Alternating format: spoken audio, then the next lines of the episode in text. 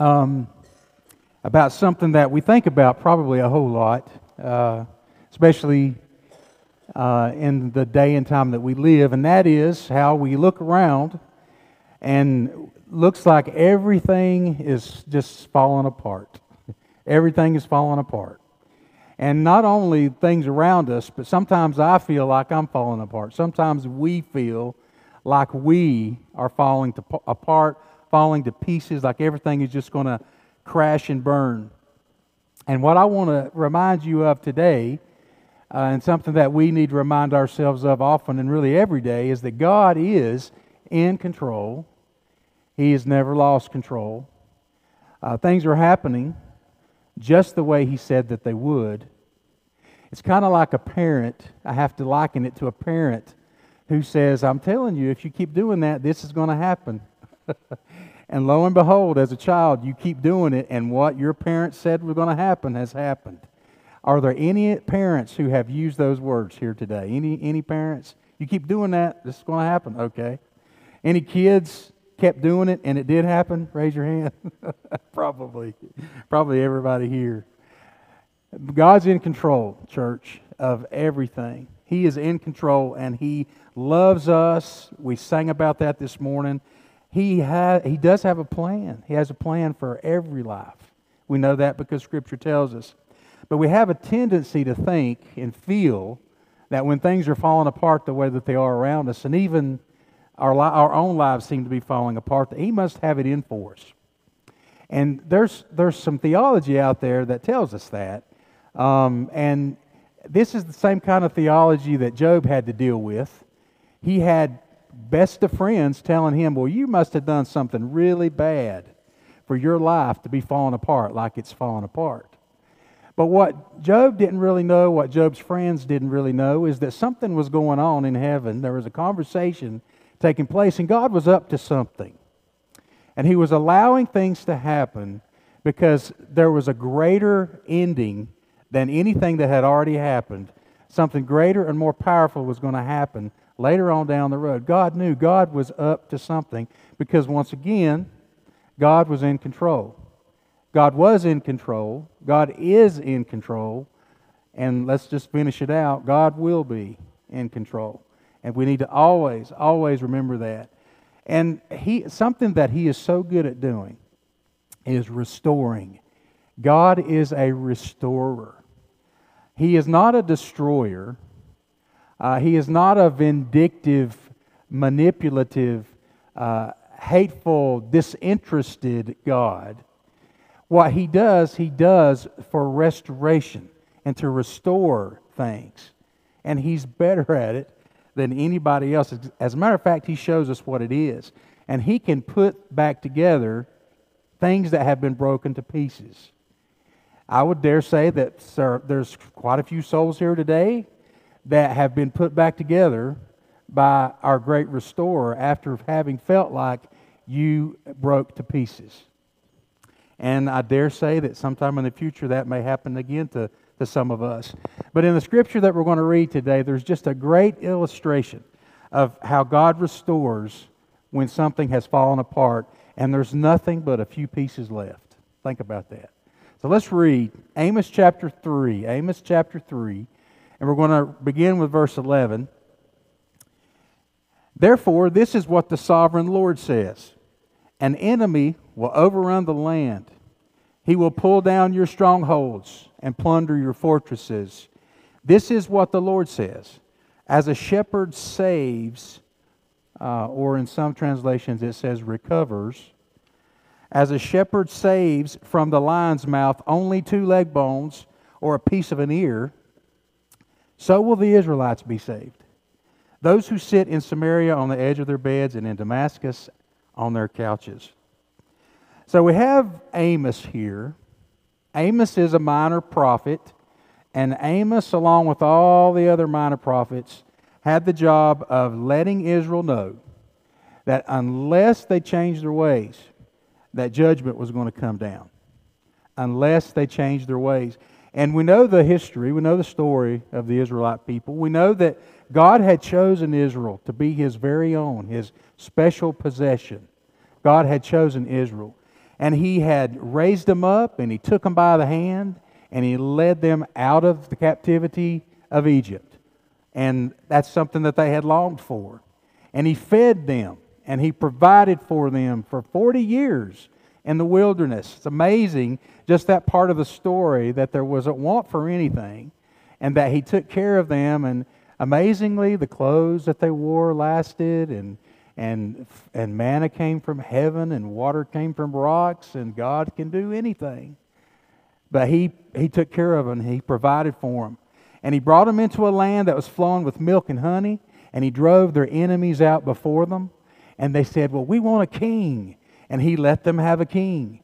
And he extended their borders and he blessed their crops, and he just was so good to them. And then, this is the habit, though, of the Israelite people. They kept turning from God to worship other things. They kept turning away from God to worship idols. And this was, of course, not pleasing to God. I mean, look, after all, at what God had done for them. And whether He had done all that for them or not, look at who God is.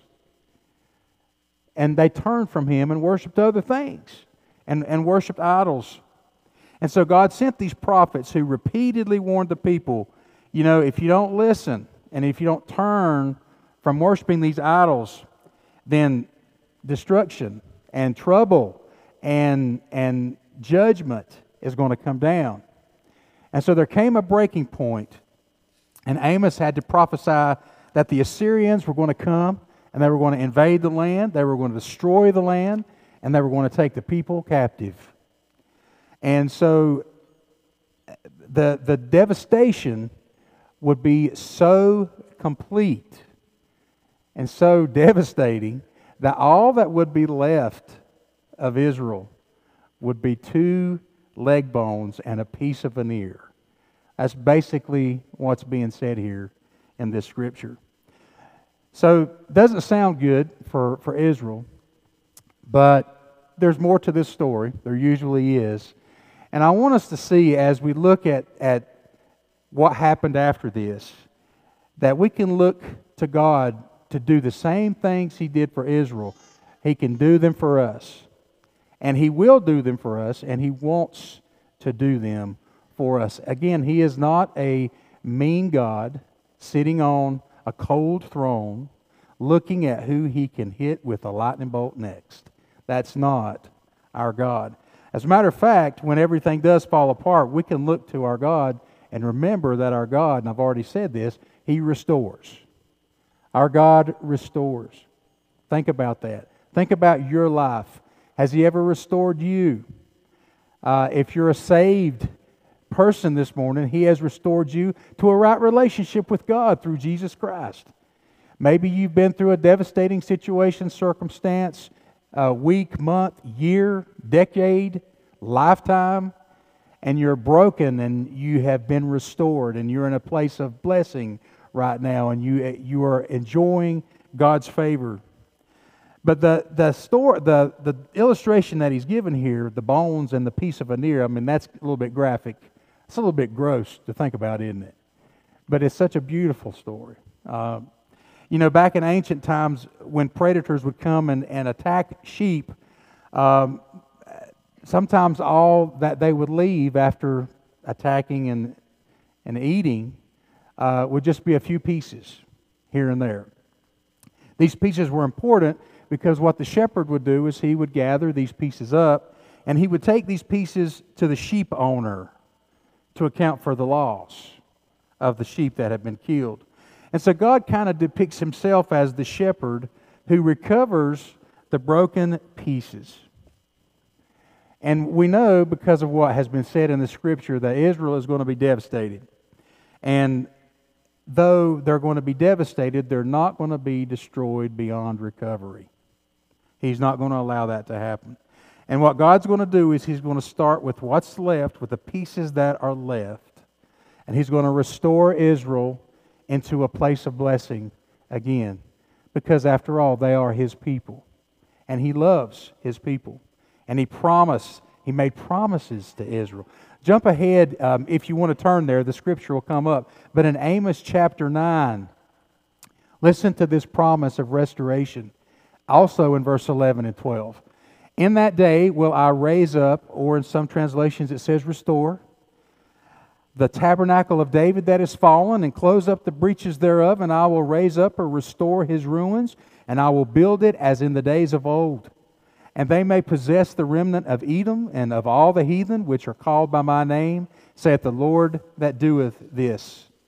So you see him talking about the tabernacle of David, and what that is a reference to is the Davidic line of kings. And even though Israel has been torn apart, and even though the house of David has been overthrown, what he's saying here is that there's going to come a time when God's going to raise up a future king of the house of David.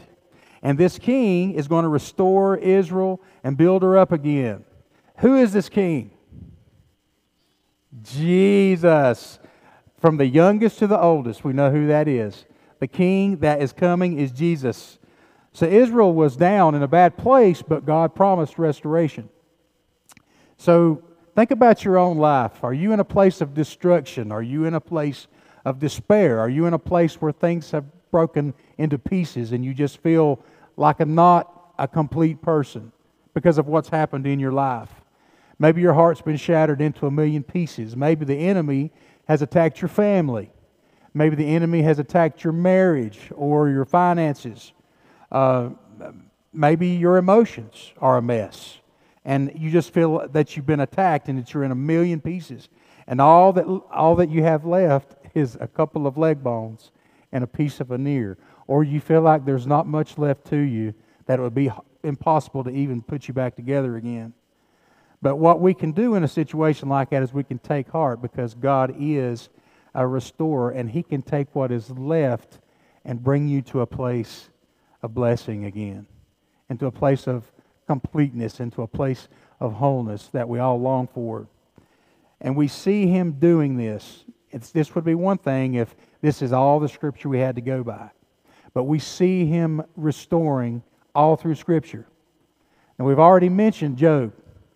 And Job was, he lost everything. He's sitting in the dirt and he's scratching his boils with broken pottery pieces. I mean, how much, how, how lower can you go? How much further down can you be?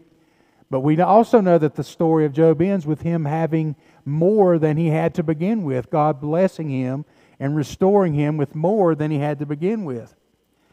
We've also got the story uh, in 1 Samuel of David and his men, and after they came back from battle. They came to see, came home to see their houses burned, and their women and their children had been taken captive.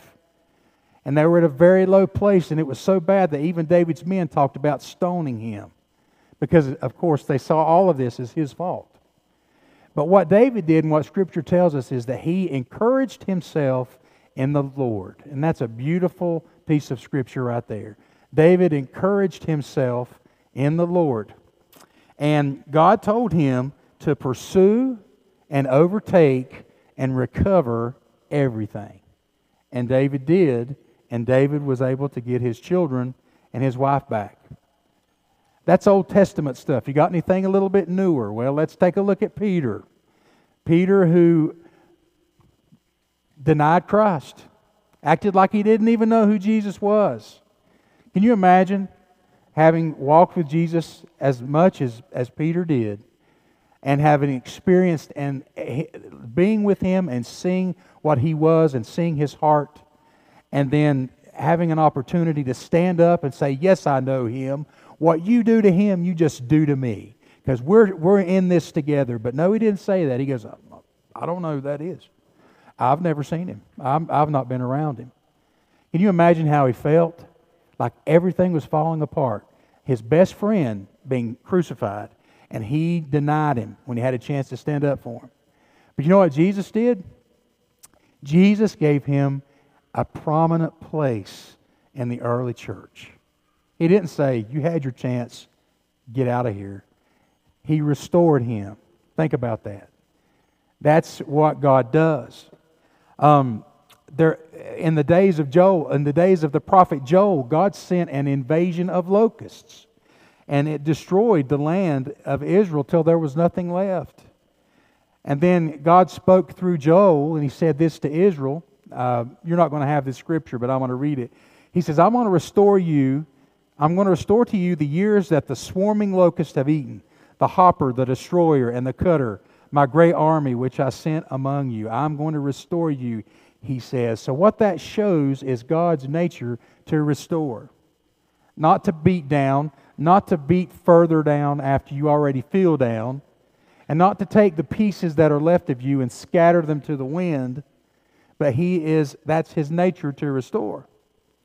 And I can testify to that. I can testify to being uh, in a million pieces and knowing that God has put me back together again and brought me to a place where I never thought I would be again. And, and I know that you have been through things like that as well. And I want to say to you who feels like things are broken and ruined and falling apart that God is in the business of restoration. And He is up to something, just like He was up to something with Job. He is up to something in your life. Know that and be encouraged by that. And know that it delights Him to restore that which has been broken. It brings glory to God when He does that. He loves us, He longs to restore. And, you know, God, the Old Testament prophets uh, mentioned the coming judgment over and over and over again. And something else that's encouraging there is that every time that he mentioned that, he also gave a reason for hope. You know, you're going to experience this and this is going to happen, but there was always a reason to hope and to believe that things would get better and that things would be restored. You know, Israel would be chastened by God, but he would restore them. And he never mentioned destruction, and he never mentioned devastation without offering restoration. That is a loving God. That is a God who wants to take care of you, whatever you're going through. So, for you and for me, this is what you, we can know if our lives are falling apart for whatever reason. God can take what is left of us and restore us into a place of goodness and to a place of blessing. And there's nothing that God cannot do. We, we have a tendency to be hand wringers, worriers, anxious, and, and I've done this before, and I have to believe you have too, to think that, well, this problem that I have, I don't know anybody who has it. I don't know anybody who has this same situation going on. And I've never, so I, I don't have a frame of reference here. And so it's not that you think the problem is too big for God, but sometimes maybe you, you, you camp out in that territory for a little bit. This is a really big problem. And why would God, why would God want to fix it? Because look at me. Look what I've done. Look, look how undeserving I am. But remember, it's His nature to restore. And sometimes I have felt like there is nothing left to put together. Have you felt that way? There's nothing left. I'm spent. There's nothing left for God to put together. And then I remember scripture like this. I remember that God specializes in nothing. Think about that. God specializes in nothing. Now, you can take that a couple of ways. You could take it like, well, he doesn't know what he's doing because he can't do anything or he can take nothing and do something with it. And Hebrews chapter 11, verse 3 tells us through faith we understand that the worlds were framed by the Word of God, so that things which are seen were not made of things which do appear. In other words, what is seen was not made out of something that was already there. So, in other words, God took nothing and He made the universe and everything in it. So if you feel like nothing, if you feel like you're down to nothing, if you feel like you're broken into so many pieces, there are nothing left, remember what your Creator did with nothing. He made everything that we see. He is a restorer. But here's something else that's, that's just as important uh, to me, and I think it will be to you as well. That when it seems like everything is falling apart, I remember that God remains that God remains. What does that mean? Well, think back to the illustration of the sheep and the predator that comes and, and takes the sheep and, and kills the sheep. What does the shepherd do? Well, the, I'll tell you what the, the herd's going to do. The herd's going to go ahead and leave. and get out of there. They're not interested in hanging around where a predator has been. They're interested in going and feeding their bellies because there's some green grass over there. But what does the shepherd do? The shepherd goes and seeks those leftover pieces and he picks them up and takes them to the one who the sheep belongs to. He hung around. And that's a picture of what our God does. Even though our feelings and our emotions put us in a place where we feel like He has left us, He's deserted us, and He has forgotten us, He never, never, never, never, ever will. He never has. He never is. He never will. He will, uh, the shepherd of my soul and yours will always be right there, and He will never give up on us. Your family might give up on you. You ever had that to happen? Your friends, the ones who said they'd stick by you through thick or thin, they will give up on you. But God will never, ever give up on us, ever. And we have to be so careful in situations like this because our feelings are unreliable. And sometimes, again, we feel like God's not there and He's not hearing us and He's not listening to us.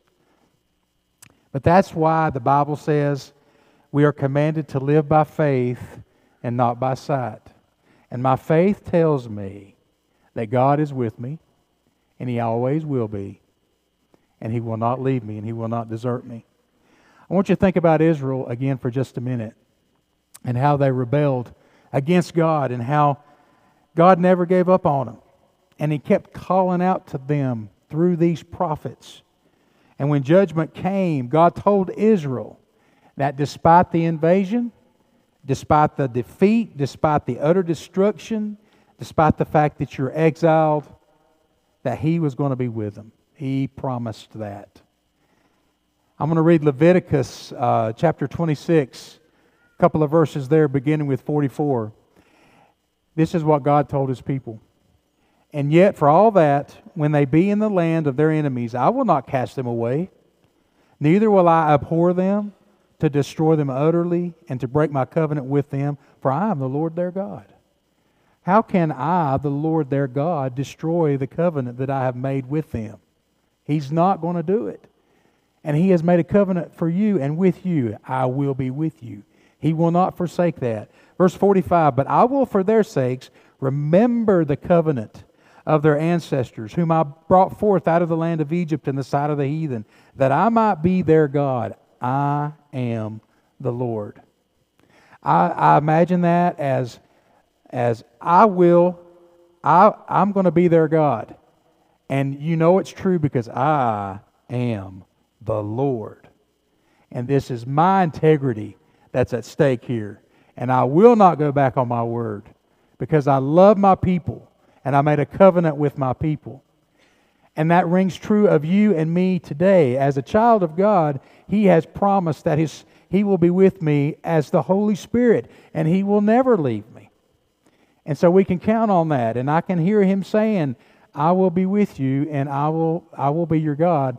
I am the Lord. You can trust what I'm saying to you. You can believe what I'm explaining to you.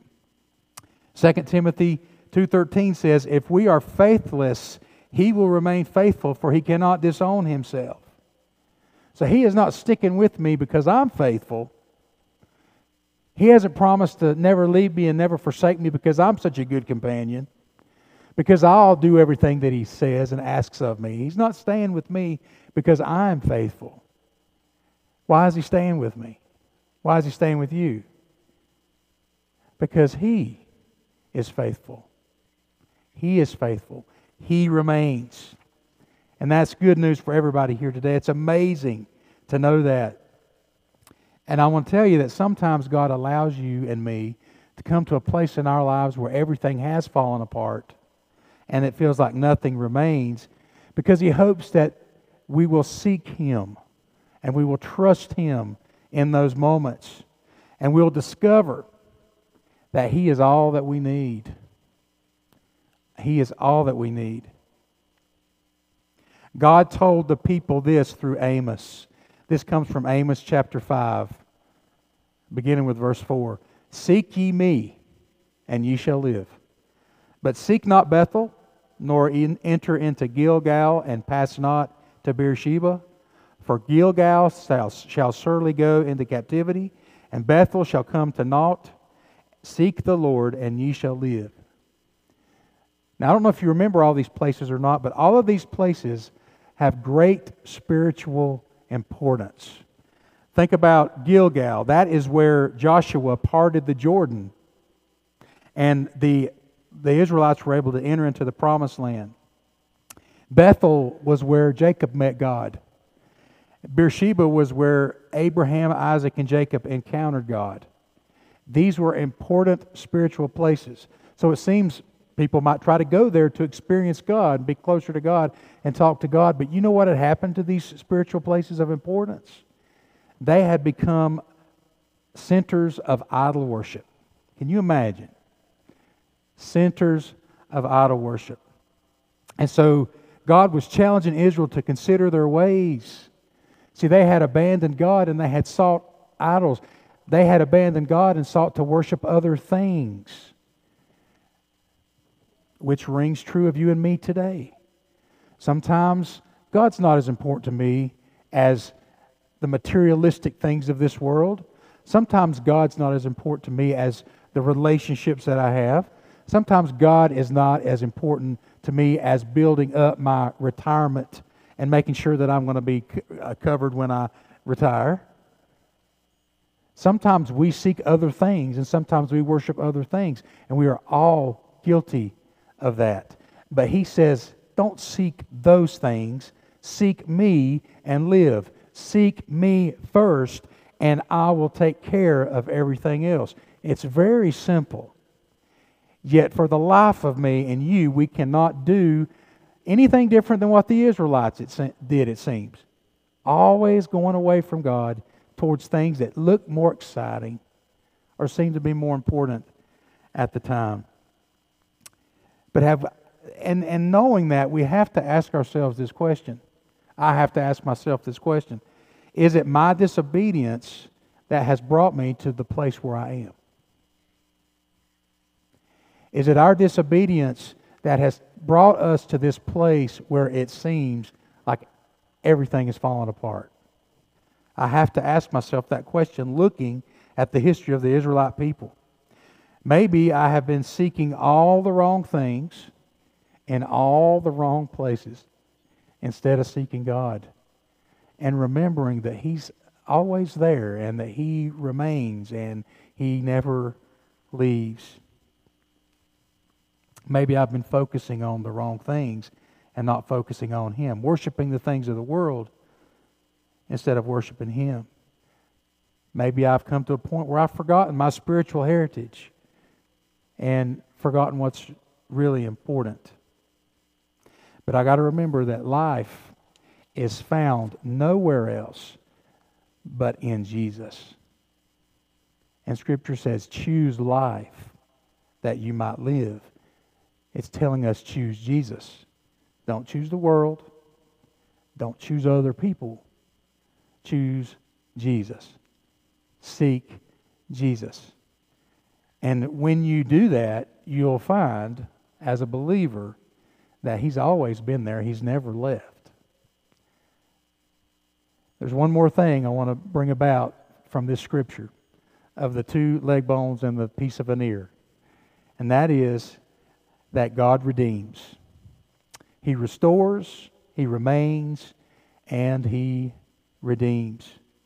That leg bone that we talked about earlier and that was in our scripture, that's something that the predators usually didn't eat because it was just bone. There was nothing to it but, but bone. And so we know this, that the shepherd would gather the bones together and because they were valuable uh, to the owner of that sheep. And so what our God does is he gathers the, the things that seem worthless and he redeems them because they're valuable to him. And surely as a child of God, you have had a time in your life, and I'm speaking maybe specifically before you were saved. And sometimes at the moment of, of salvation, uh, at the moment of conversion, at the moment where you realize that you need God in your life, is when you realize how utterly worthless you are.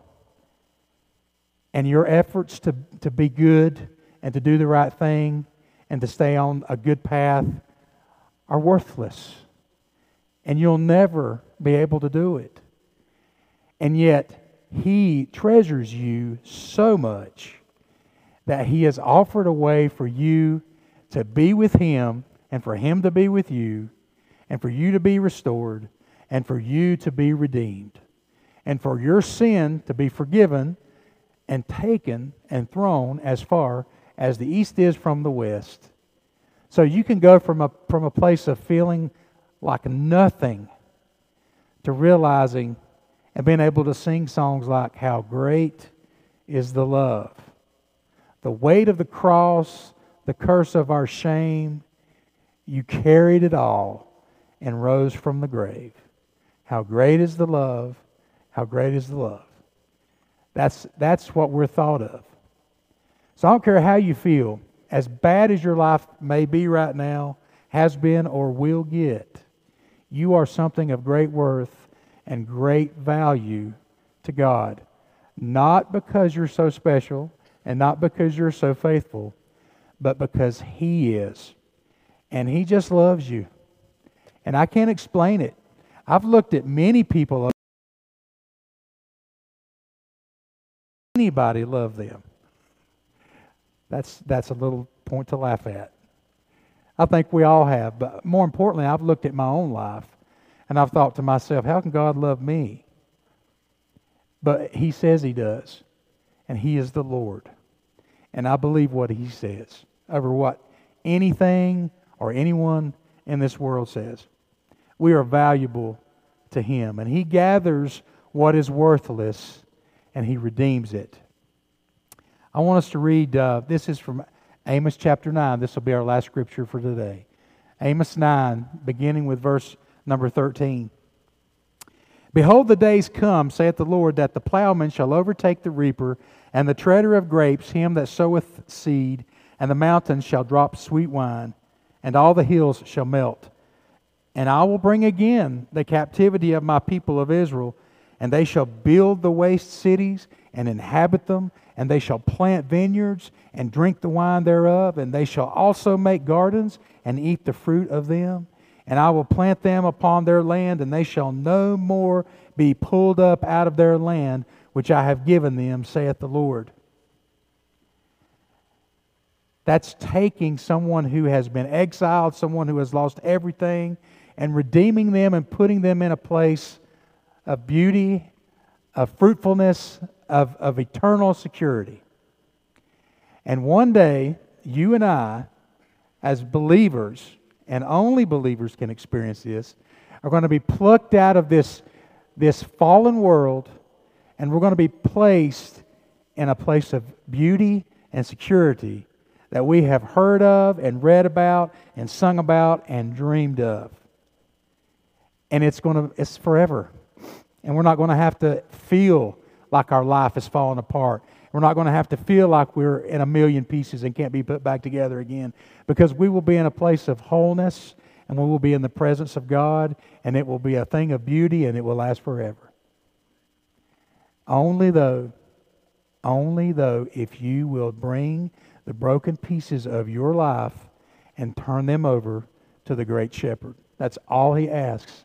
Just come to me and I will give you rest. But I don't have anything to offer. How many times have those words been uttered? Remember how God takes nothing and makes something wonderful, right? You remember the story of the multitude that followed Jesus? They were hungry. And there was a little boy who had basically nothing that could help all those people. Had a few fishes, a few loaves, but he put them in the hands of Jesus. And Jesus broke them up and fed everybody and had, had food left over. See, that's what God can do. That's what God can do in your life. He can take the, the bones and the piece of ear, He can take the fish and the loaves, which seem like absolutely nothing. And He can turn something beautiful, make something beautiful out of it. but it's but you have to put it in his hands. You've got to put it in his hands because that's where the difference is made. So if you're here this morning and you've been playing the role of Christian, coming to church, smiling, acting like everything is okay, but deep down here you know you're not okay. You know you're just play acting because you don't have a relationship with Jesus Christ. Then you need to let that go. You need to turn your life over to Him today. Today is the day of salvation. If that's you, then what we will do as a church is we will celebrate with you, we will love you, we will disciple you, we will pray for you. We will not judge you. We will not stand back and say, I thought they were saved already. Don't say those words. Say these words Praise God. You turned your life over to Jesus. That's the best decision you could ever make. We are to be encouragers, building each other up, not tearing each other down. So if that's you this morning and you know that you need Jesus and you want this salvation, then you just respond to this invitation and we'll talk about that. But I want you to go ahead and stand if you will. I want you to back.